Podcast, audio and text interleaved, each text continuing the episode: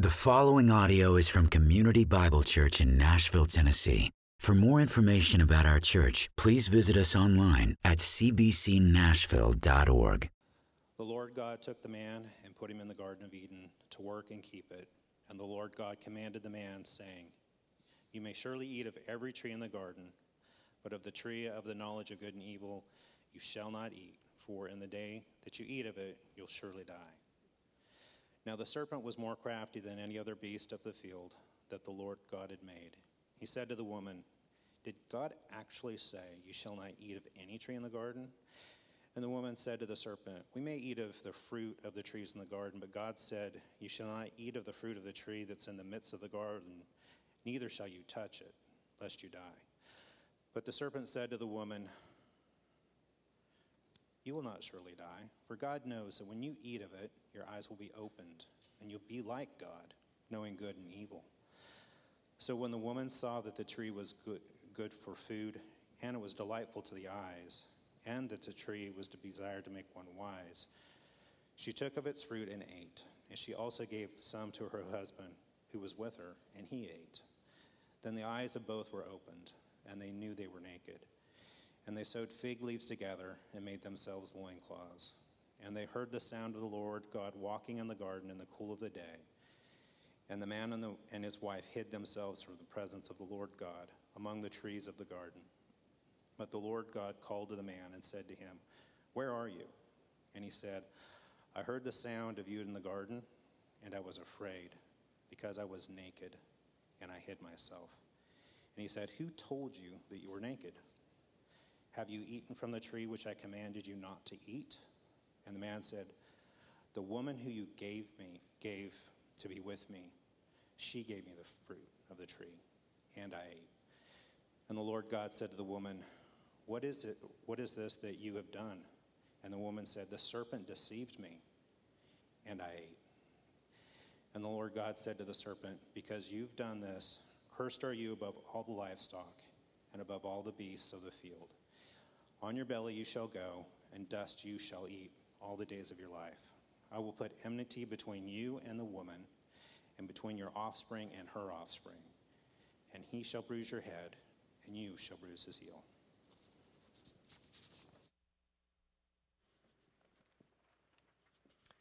You can be seated.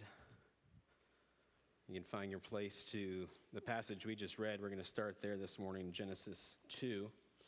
If, uh, if you're a child and you normally go to children's church and you miss the slide, you can be dismissed uh, for children's church. And Larry, it's good to have you back. Answered prayer. Let me pray and, and we'll get into our sermon this morning.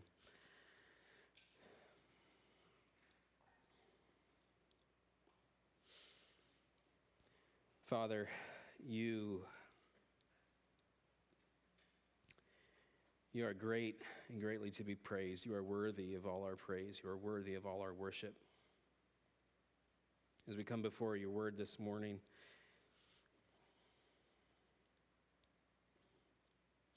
I pray that you would humble us underneath it. Help us to see in it your glory, your greatness, your holiness, your power. Help us to see in it your abundant grace and your steadfast love.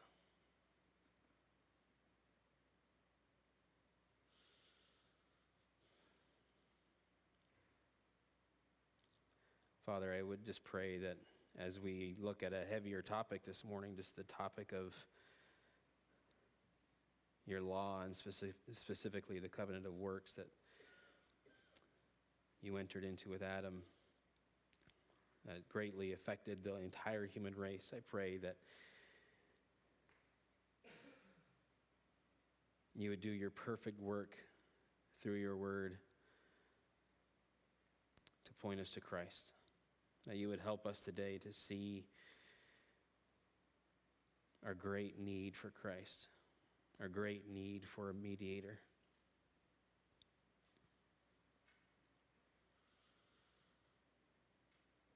I pray that you would help us as we look at your word, that through the power of your Holy Spirit, you would help us to understand it, help us to believe what you say and not our own wisdom, and then help us to obey. I pray this all in Jesus' name. Amen. Well, this morning we start a new mini series. I know this is, I think my brother in law Josh said, another mini series. there are certain things that I think scripture just kind of naturally flow into. As our last mini series on Acts, we finished the book of John, and I just couldn't help but kind of go into at least taking a glimpse into the work, the continuing work of Christ in his church. So we did a, a four week mini series in in Acts. Well, the next series that we're uh, soon to, soon to start is a series through the book of Deuteronomy. And I thought very much like leaving John required us to kind of see into Acts. Starting Deuteronomy, and as we deal with the various degrees of the law and, and we look at this last book of the Pentateuch, I think it's, a, it's important for us to kind of have a refresher on the role of law and gospel in the Bible. One author says if a man cannot distinguish a right between the law and the gospel, he cannot rightly understand so much as a single article of divine truth. And that same that same thought is captured in various ways by men like Luther and Calvin. We must learn to understand, to, to read our scripture, to read the Bible through that lens of law and gospel.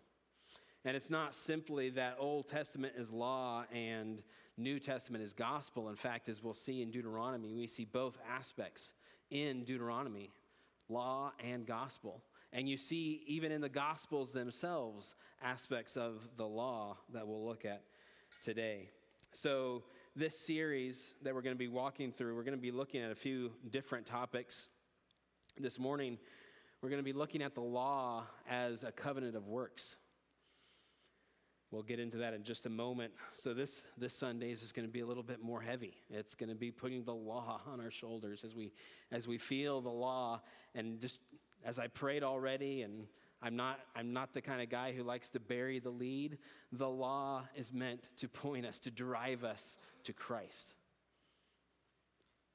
I'm not going to give you no, no big surprise there. That's where this sermon is going. It, the law, though heavy and bearing down on us, it reveals our guilt, it, it, it reveals our complete inability. The whole point is to drive us to our knees to Christ. So that's what we'll be looking at this morning. Next week, I get to look at the grace of the gospel as I kind of pile on the law this morning. Next Sunday, you're going to free Going to do, have to do a little bit of that today. But next week, it'll be lifting that burden off of you in Christ. Is showing you the, the complete freedom and grace and mercy, the steadfast love of God graciously giving us Christ. Then in following weeks, we're going to look at various um, aspects of the law, namely how the law then works in us as believers as a rule of life. No longer underneath its condemning power, but as a rule of life to please our holy and gracious Creator. So, this morning, as we begin, we're going to, as I said, kind of look at this passage in Genesis that, that Ron read for us. We're going to end up in another passage in, in Matthew. But I want to start here to kind of see the foundations of this covenant of works, or as some have called it, covenant of creation or covenant of life. It's important for us to begin here and to see how that impacts the whole of human history, all from Adam.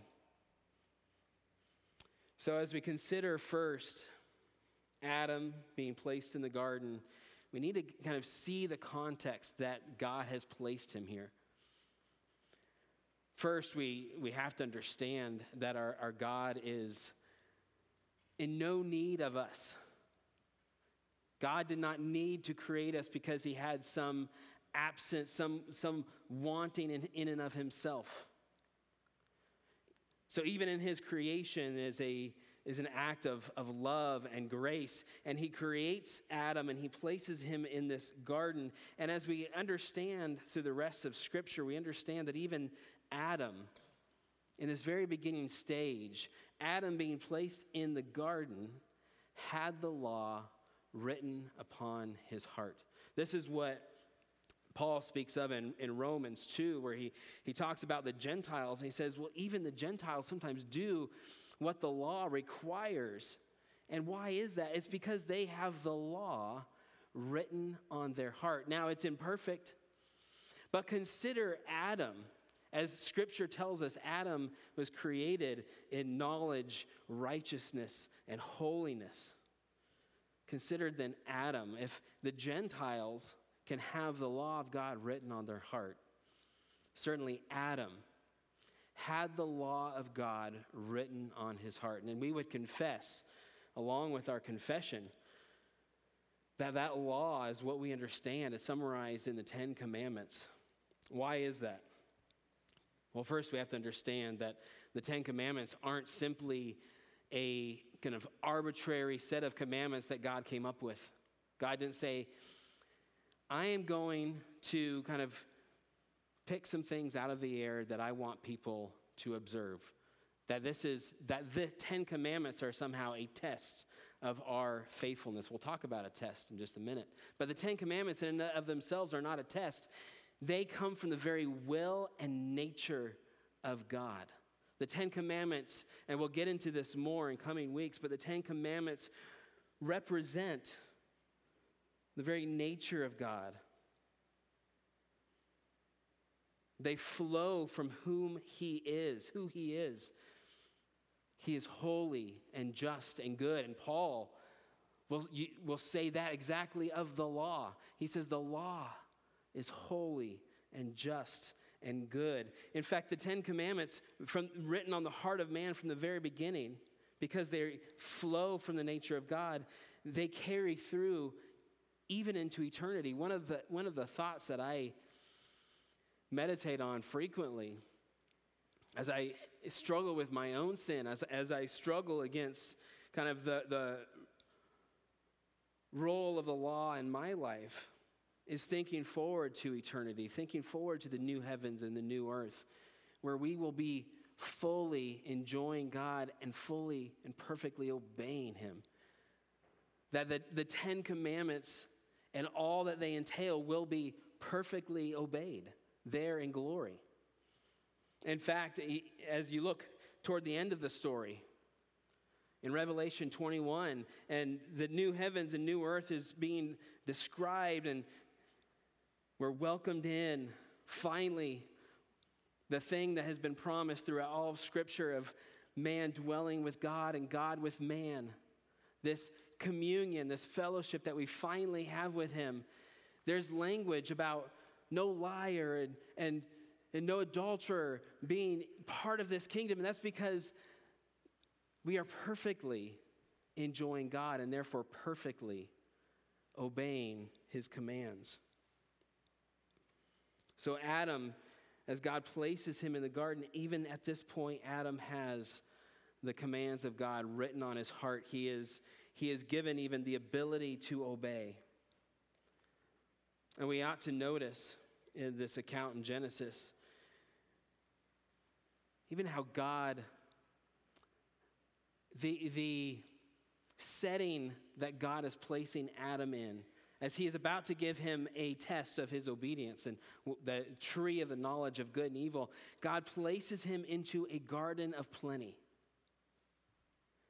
In fact, he says, Adam, look around. Look around at all I have given you. I have provided you every tree of the garden to enjoy, to eat.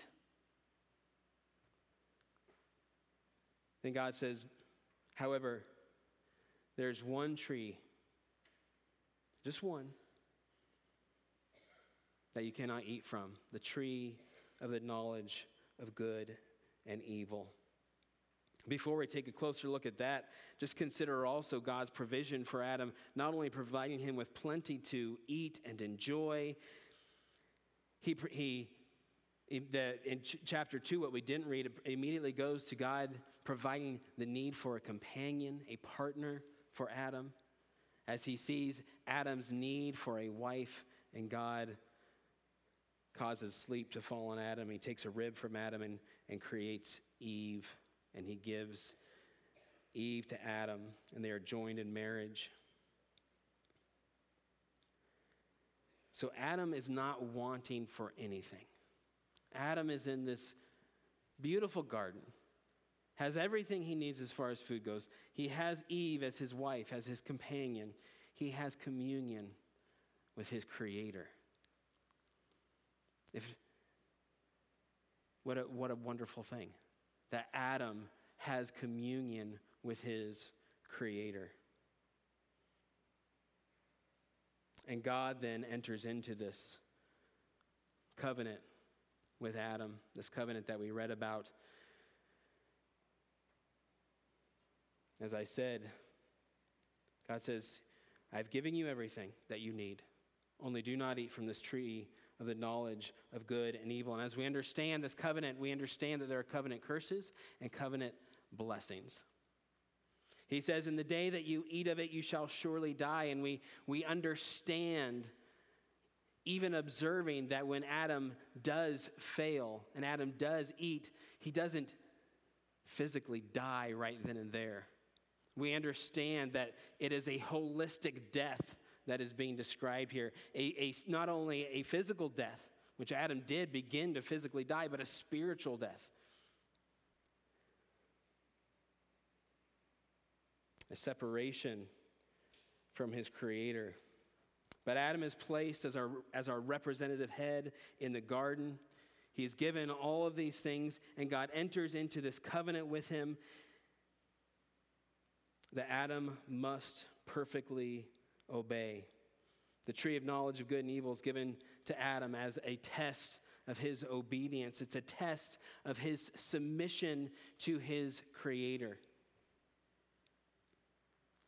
As I mentioned earlier, Adam wasn't simply created neutral.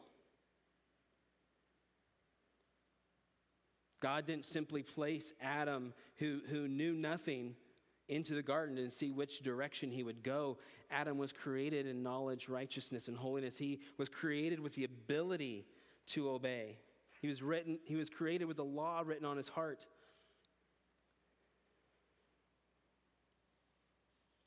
But as we read the story, we realize that even with all these conditions, even with all that God had provided for Adam, he was unable to keep the covenant. You see, he had the ability to believe God, he had the ability to obey him. The alternative to that was choosing his own will. The alternative was saying, God, I know what you have said, but I believe this way is better. And th- this is the great deception that even Satan begins and Satan comes down and, and speaks to Eve. It's that great lie. He says, Did God not say? He causes doubt in Eve's mind. And, and Adam, we learn from the story, is right there with Eve. The great lie, the great deception is for Adam and Eve to question their Creator, to begin to see wisdom as found somewhere outside of their Creator, to see enjoyment as somewhere outside of their Creator. As He said, I've given you all of these things to enjoy and I commune with you. He said, Well, I think this might be a better option.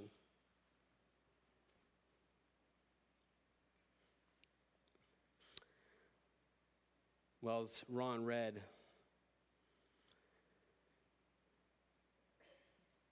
Adam and Eve rebelled. They did choose that which looked good to the eyes, that looked good to eat. They chose their own will over God's gracious will, as, as one person put it. They, instead of acting, behaving as the creature that God had made in his image with knowledge, righteousness, and holiness, they, they began to act like a creature who just moved at the impulse of their, of their own longings. Rather than longing after the Creator, they, they fled into just the desires of their heart. And they took and they ate. Well, as we look at the idea of law here, first we have to understand that when they sinned, the law did not become evil. The law did not become evil. They became evil. They became sinful. As I, as I mentioned before, we know the law to be holy and righteous and good. We oftentimes can fall into this trap where we begin to see the law at odds with our faith that we see the law as something that we no longer have anything to do with, as though somehow the law in and of itself is evil. Where what we need to realize is we are the ones with the, with the problem. The problem isn't with the law, the problem is in us. And as, as Adam and Eve sinned against their Creator, a few things happened. First, as they enjoyed communion with their Creator, you notice that after they sin, they, they hear the sound of, of God in the garden. And rather than running to Him, rather than fleeing, run, running into His arms, rather than calling out to Him, Father, they, they run and they hide ultimately, at the end of chapter 3, we, we see that they are, they are cast out from the garden. God puts them outside of the garden and he, and he sets up his cherubim with a flaming sword to guard the entrance to the garden. This horrible separation that man now experiences from God. So, this communion that they have is, is broken. They run and they hide from their Creator. Romans 5, Paul writes that sin came into the world through one man and death through sin, and so death spread to all men because all sinned. The point that Paul is making in Romans is as he is even building up in Romans, we understand that we are all under the condemning work of the law. We are all under this because Adam sinned. We have two representative heads we have Adam and we have the second Adam, Christ. And Paul says, even by our own experience, because you sin, you understand that you are a child of Adam even though you don't, didn't sin in the same likeness as Adam sinned, you are his child. And because of that, you are in sin and misery, and you are under the condemning work of the law.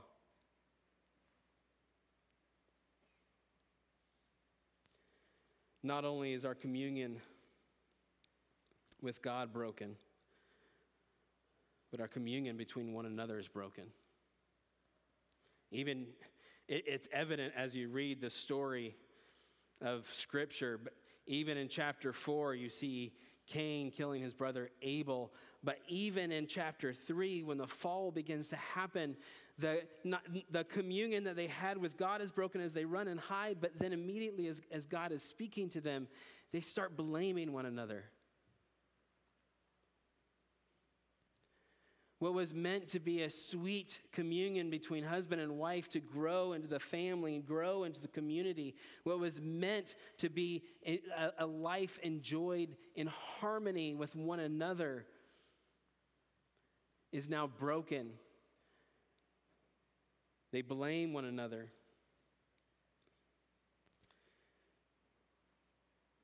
They're ashamed.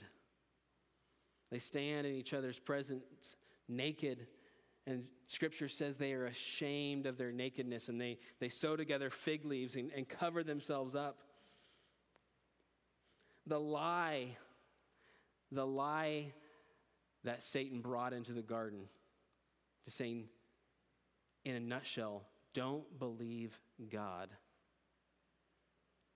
When they chose not to believe God, all creation came tumbling down. Is broken and marred. Breaking communion between God and man, breaking communion between one another. Set outside the garden. Now, as God walks them through these curses, there's one that stands out. And this is the one that gives us the great hope. And, and we're going to look at a, a, passage in the New Testament to kind of help us understand this better. But in Genesis 3:15, God says, I will put enmity between you and the woman, and between your offspring and her offspring. He shall bruise your head, and you shall bruise his heel. This is the great promise of a Messiah. This is the great promise that they are to look for a hero, a, a mediator between God and man who can come and heal all that they had just broken by their unbelief. A mediator who can right all these wrongs, who can bring man back into communion with God and with each other.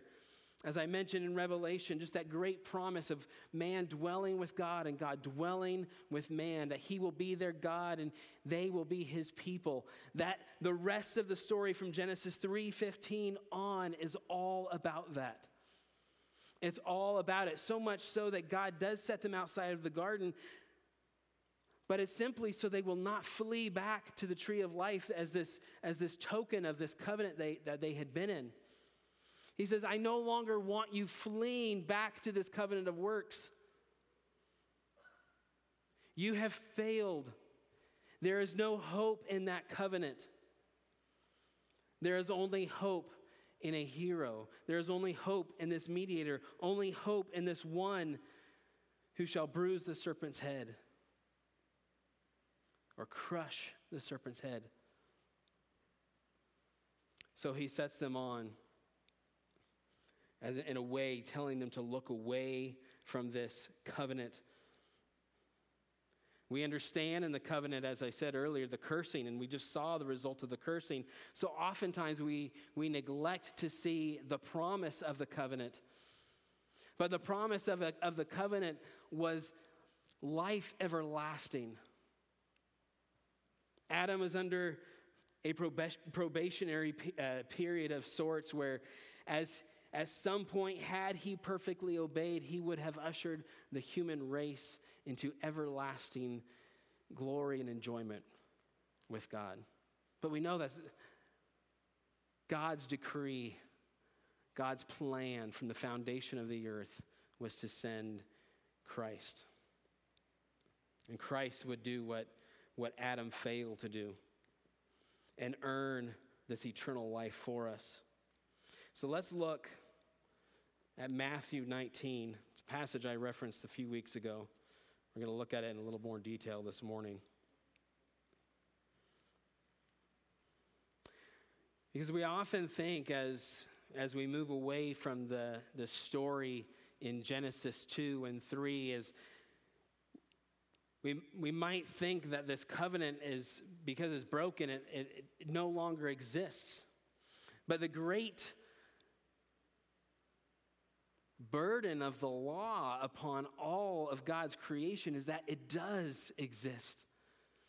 That we are still outside of Christ under this covenant of works. And it's this awful thing to be under this obligation to perfectly obey this law and yet have the complete inability to actually do it. A complete inability to please our Creator, to obey Him. As our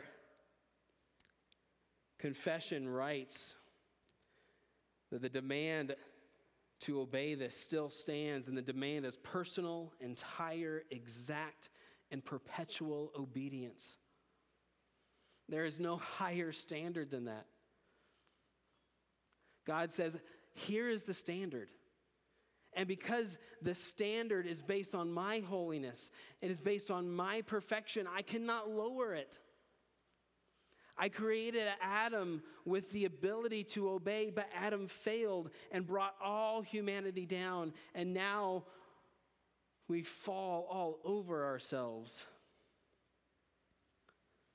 trying to do the very thing that we can no longer do. And as I said, God, in His grace, says, now that you can't do this, you need to begin looking to the one who can.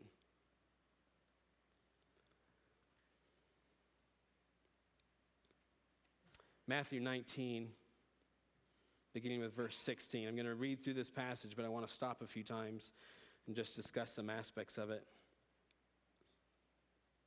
This is one of those passages that's so important for us to ha- understand this law gospel distinction because if we are reading this thinking this is gospel, we're going to be,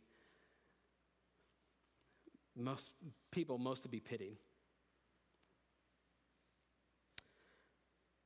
And behold, verse 16, and behold, a man came to him, to Jesus, saying, Teacher, what good deed must I do to have eternal life? What good deed must I do to have eternal life? One good thing when someone comes with a, with a question is to understand the, the premise of their argument. And this, this man is coming to Christ, understanding the covenant of works and kind of placing himself under this covenant of works because he is searching for that promise that had been made to Adam at the very beginning, this promise of eternal life. So his question betrays what he is thinking. What must I do?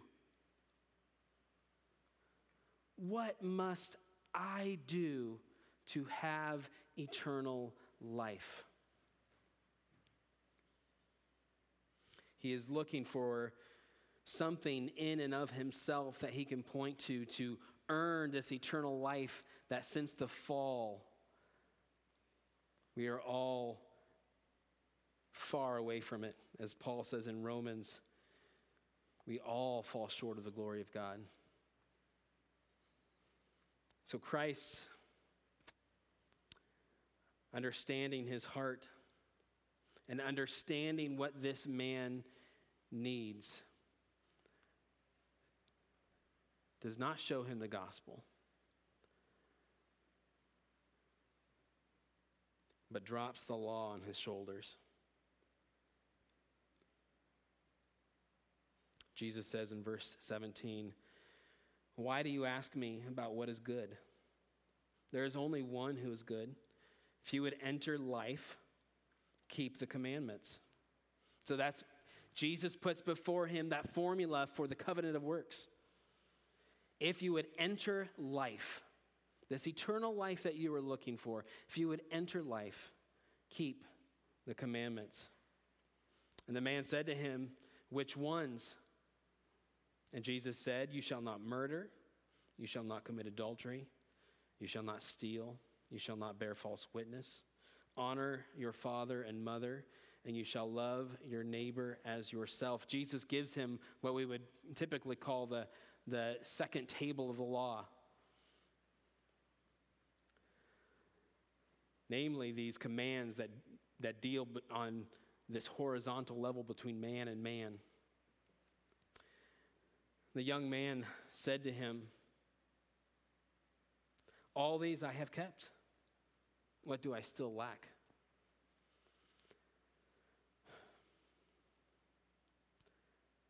We live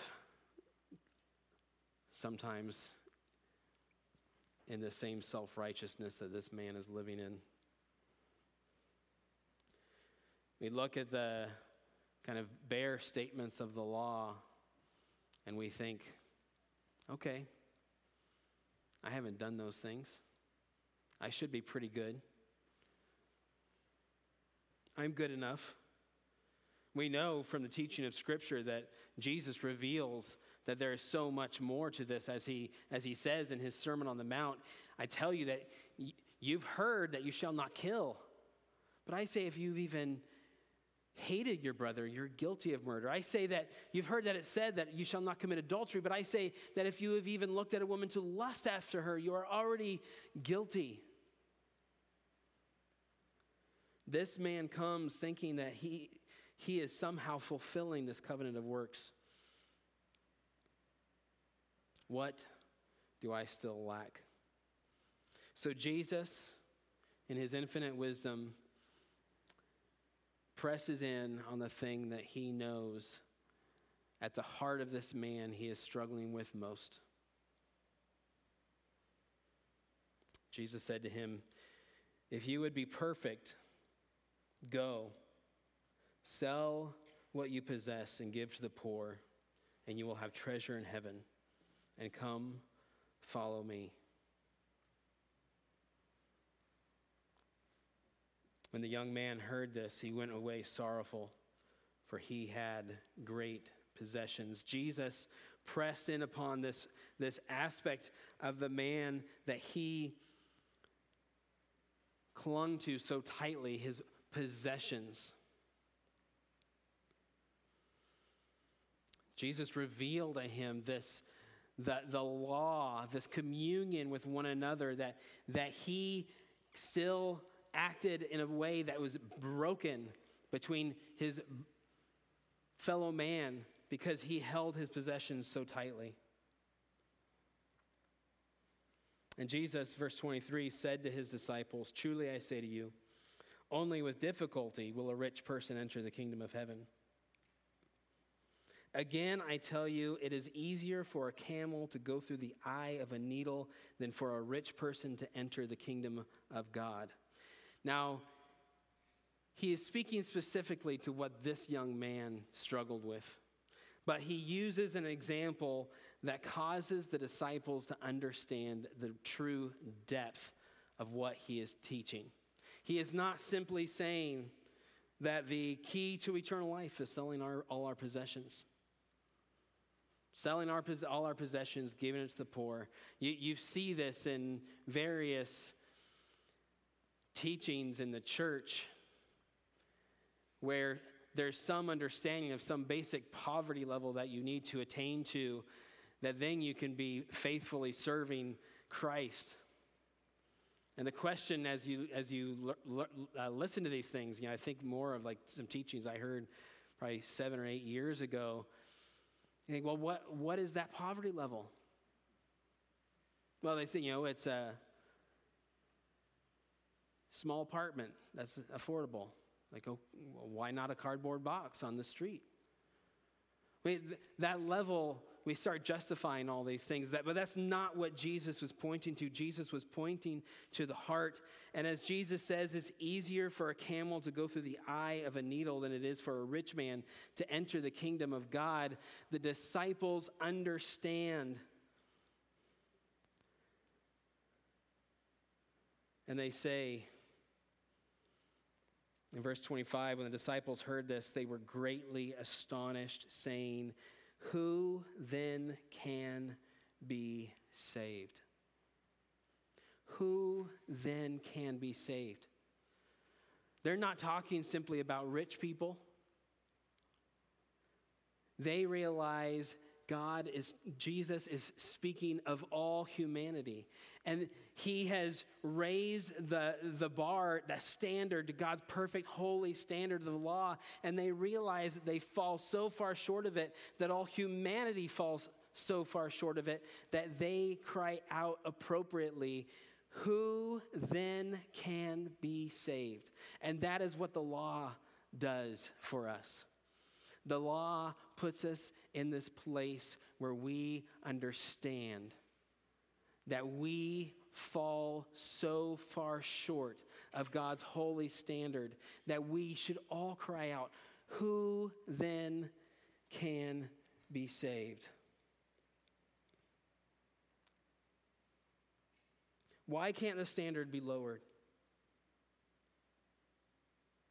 You know, it's the typical kind of view of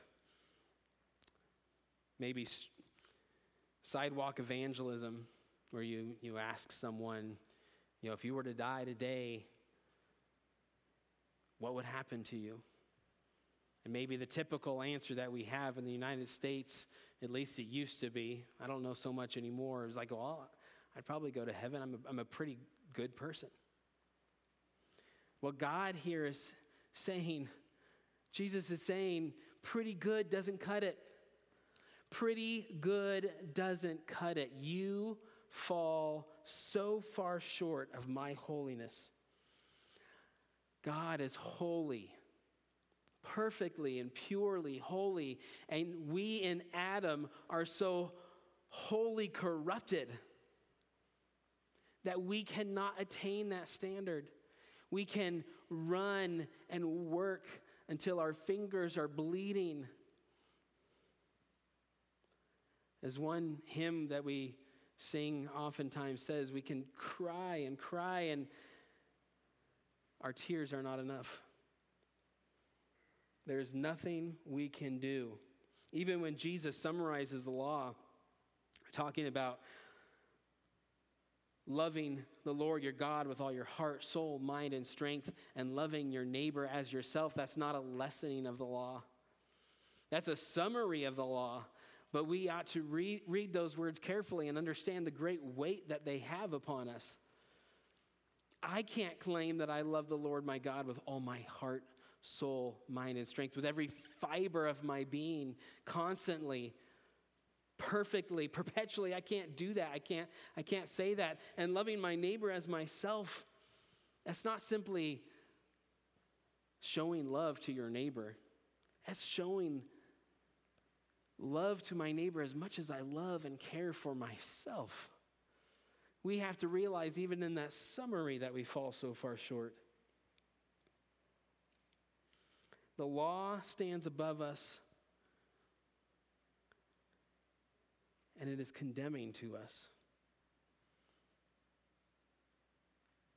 Who then can be saved? The law says you must earn. The law says do this and live.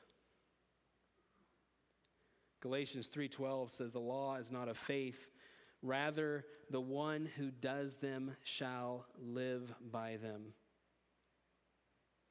It's from Leviticus 18:5 which says, "You shall therefore keep my statutes and my rules. If a person does them, he shall live by them. I am the Lord." That is the standard.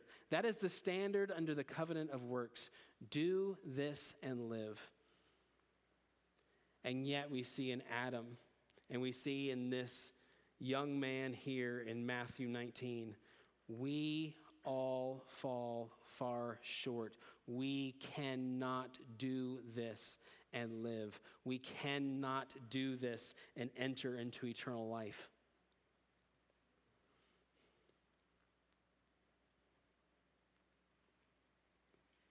So, what do we do?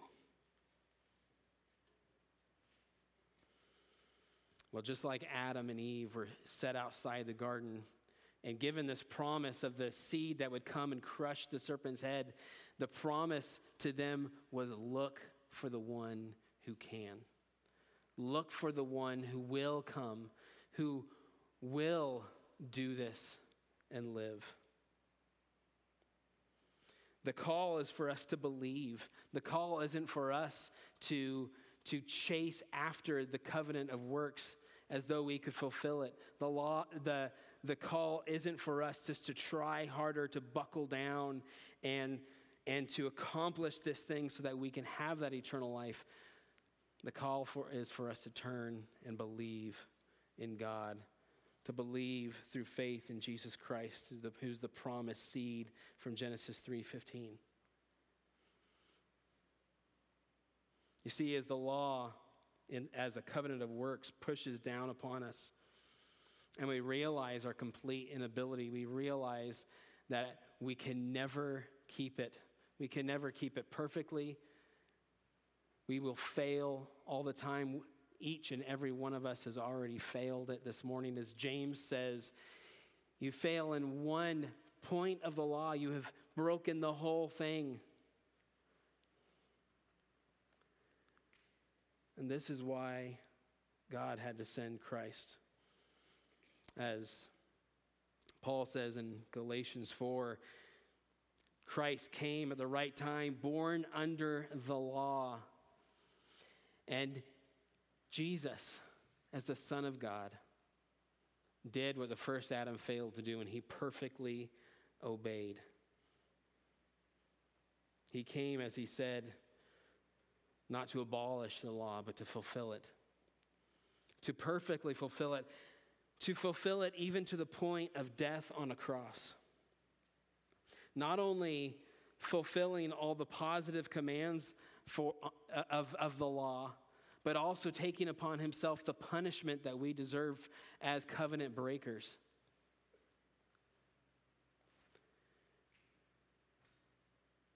So much so, as, as we looked at last week, discussing our union with Christ,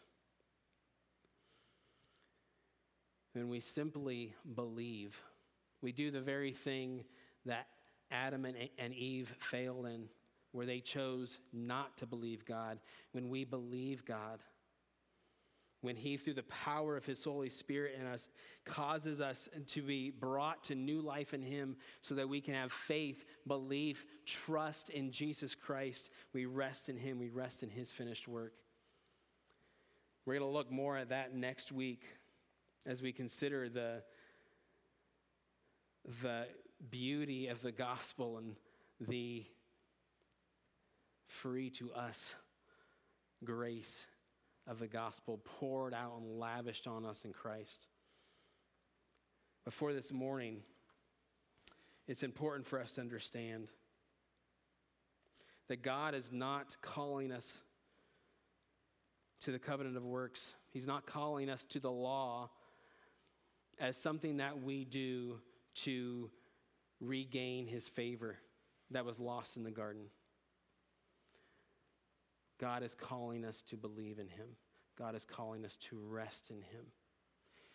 So, as we look at the law in the coming weeks and as we come to Deuteronomy in a few weeks, we have to understand that we don't no longer relate to the law as it were as a, as a covenant of works we no longer relate to it as that that adam failed under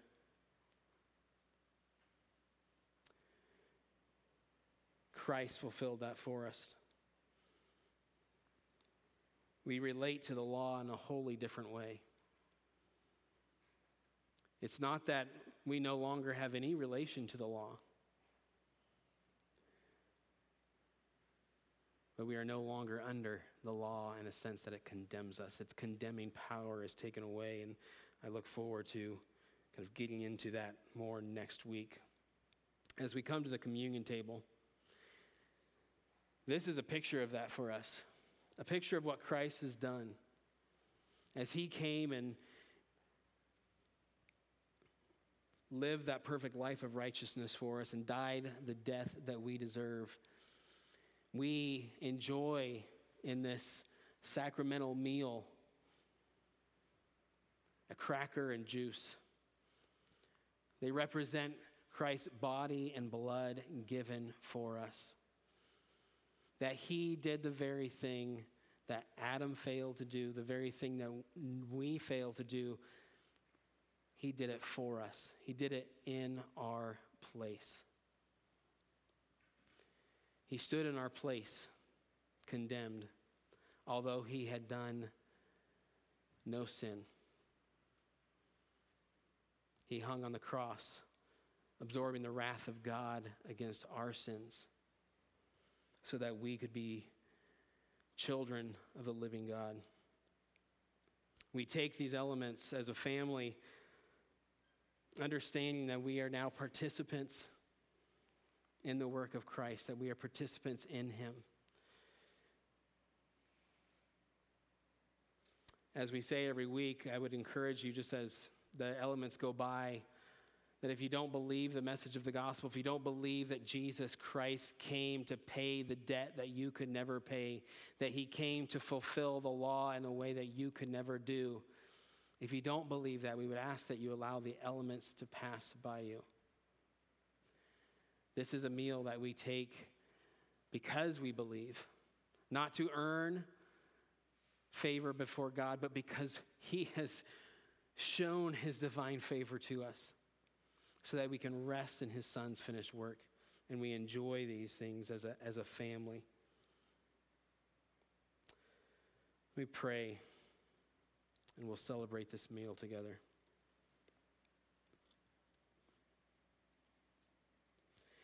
Father, we, we praise you that you have rescued us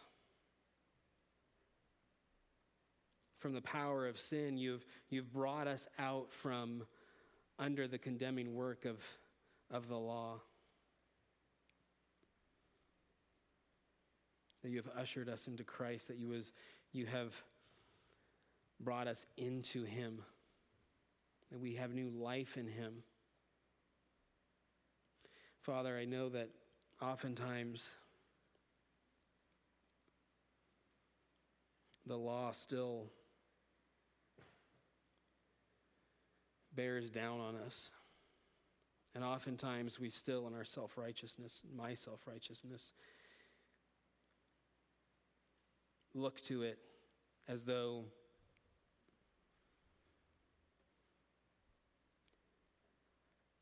perhaps maybe this time I can fulfill it.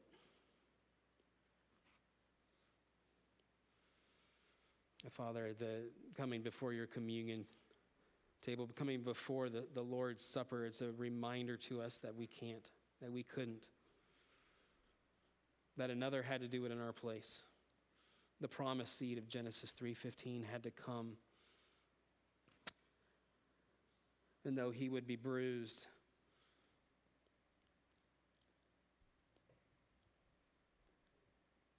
in that bruising on the cross, he would crush our enemy.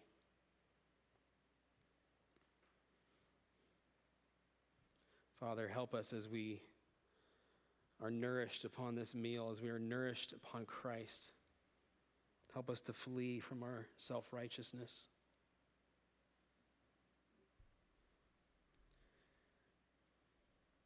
Remembering how far short of your glory we fall.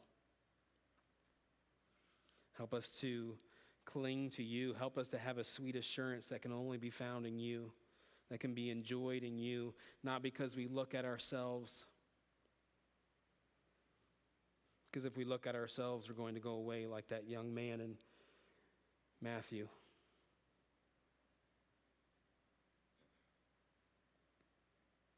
Help us to look to Christ and his finished work for us. Help us to rest in him.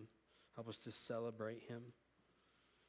Help us to move away from anything in our hearts that is causing us to boast in ourselves.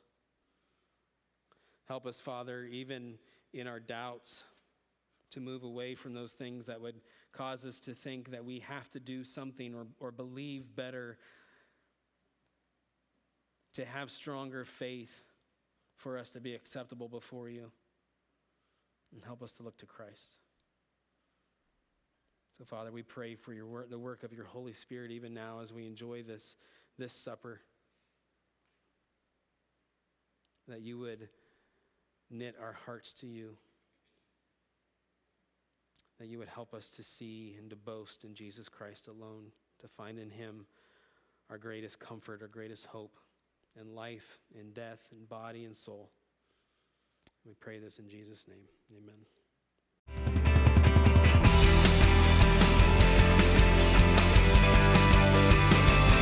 Thank you for listening to this audio presentation from Community Bible Church. For more information, please visit us at 6005 Edmondson Pike in Nashville, Tennessee, or online at cbcnashville.org.